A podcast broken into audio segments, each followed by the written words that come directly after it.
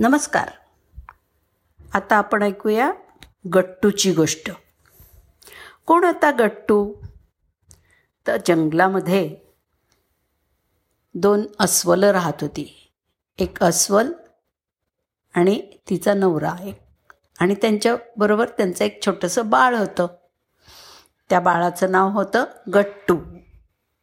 हा गट्टू आहे ना हा फारच उन्हाळ होता.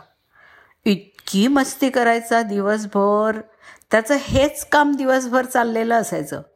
पळापळी करायची झाडांवर चढायचं. मग झाडावर एखाद्या अवघड जागेवरती जाऊन बसला की मग त्याला तिथून कसं उतरायचं ते समजायचंच नाही. मग भोकाड पसरायचं. मग त्याचे आईवडील येऊन वरती झाडावर चढून त्याला खाली उतरवायचे. असं काही ना काही ना गट्टू सारखं करत असायचा. कधी पडायचा मग त्याच्या पायाला लागायचं डोक्याला लागायचं. म्हणून त्याची आईनं त्याला नेहमी सांगायची की गट्टू तू हे करू नको ते करू नको. पण तो काही जास्त लक्ष नाही द्यायचा आईच्या सांगण्याकडे. नुसतं हो हो म्हणायचा. एक दिवशी काय झालं?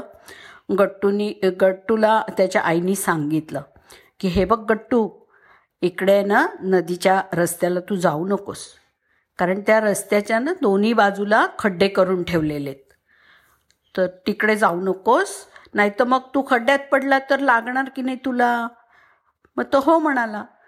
पण मग त्याचं ना कुतूहल जागं झालं. मग काय असतं? आपण जाऊन बघूया खड्डे काय असतात. म्हणून तो आहे ना गेला त्या नदीच्या वाटेनी. आणि त्यांनी बघितलं की दोन्ही बाजूला असे चौकोनी आकाराचे पण पुष्कळ खोल असे खड्डे केलेले आहेत. मग त्या खड्ड्यामध्ये काय आहे म्हणून तो डोकवण्यासाठी खड्ड्याच्या बाजूला जाऊन उभा राहिला तर तिथली माती सरकली आणि गट्टू पडला ना खड्ड्यामध्ये. आणि मग जे त्याला भीती वाटली आणि त्याला काही केलं बाहेर येता येईना.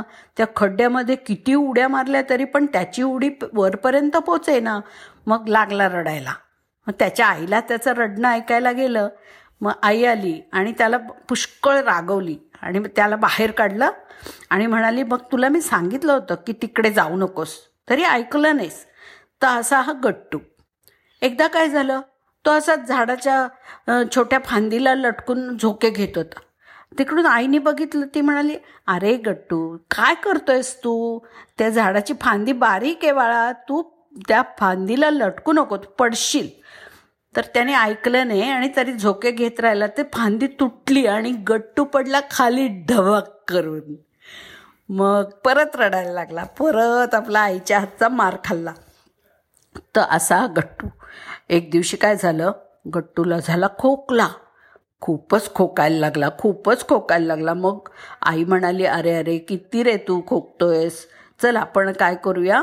आपण आपल्या वैद्यभुवांना दाखवून येऊया एकदा. काय झालं आहे मग ते काहीतरी औषध तरी देतील ना तुला? म्हणून मग ती त्याला घेऊन वैद्यभुवांकडे गेली.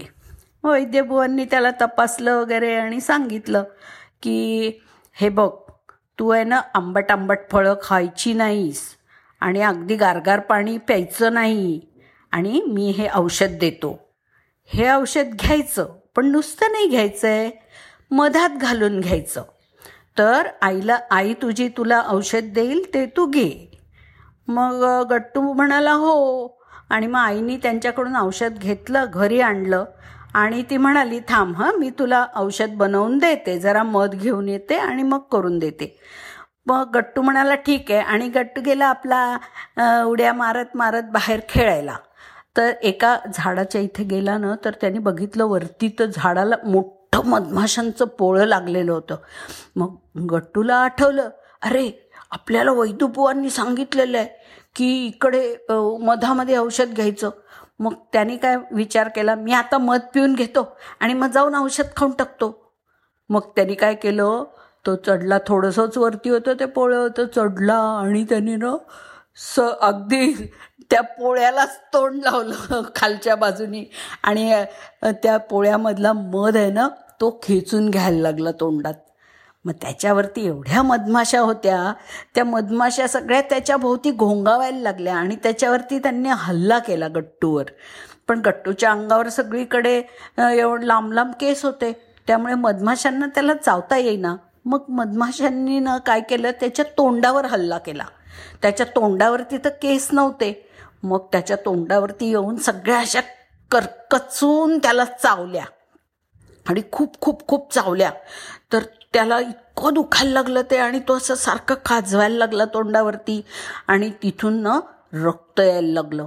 मग तो रडायला लागला. त्या वेदनेने त्याला एकदम रडू आलं. मग ते रडायला लागला तर आई आली बघायला. अरे काय झालंय? बघते तर काय?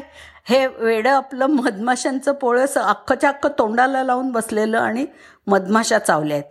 मग ती इतकी चिडली ना आई त्याची आणि त्याला म्हणाली की गट्टू तुला सांगितलं होतं ना मी ऐकायचं मोठ्यांचं पण तू ऐकलंच नाही. जा आता असंच पाहिजे तुला. जाऊ दे जाऊ दे तुला माशा. धन्यवाद.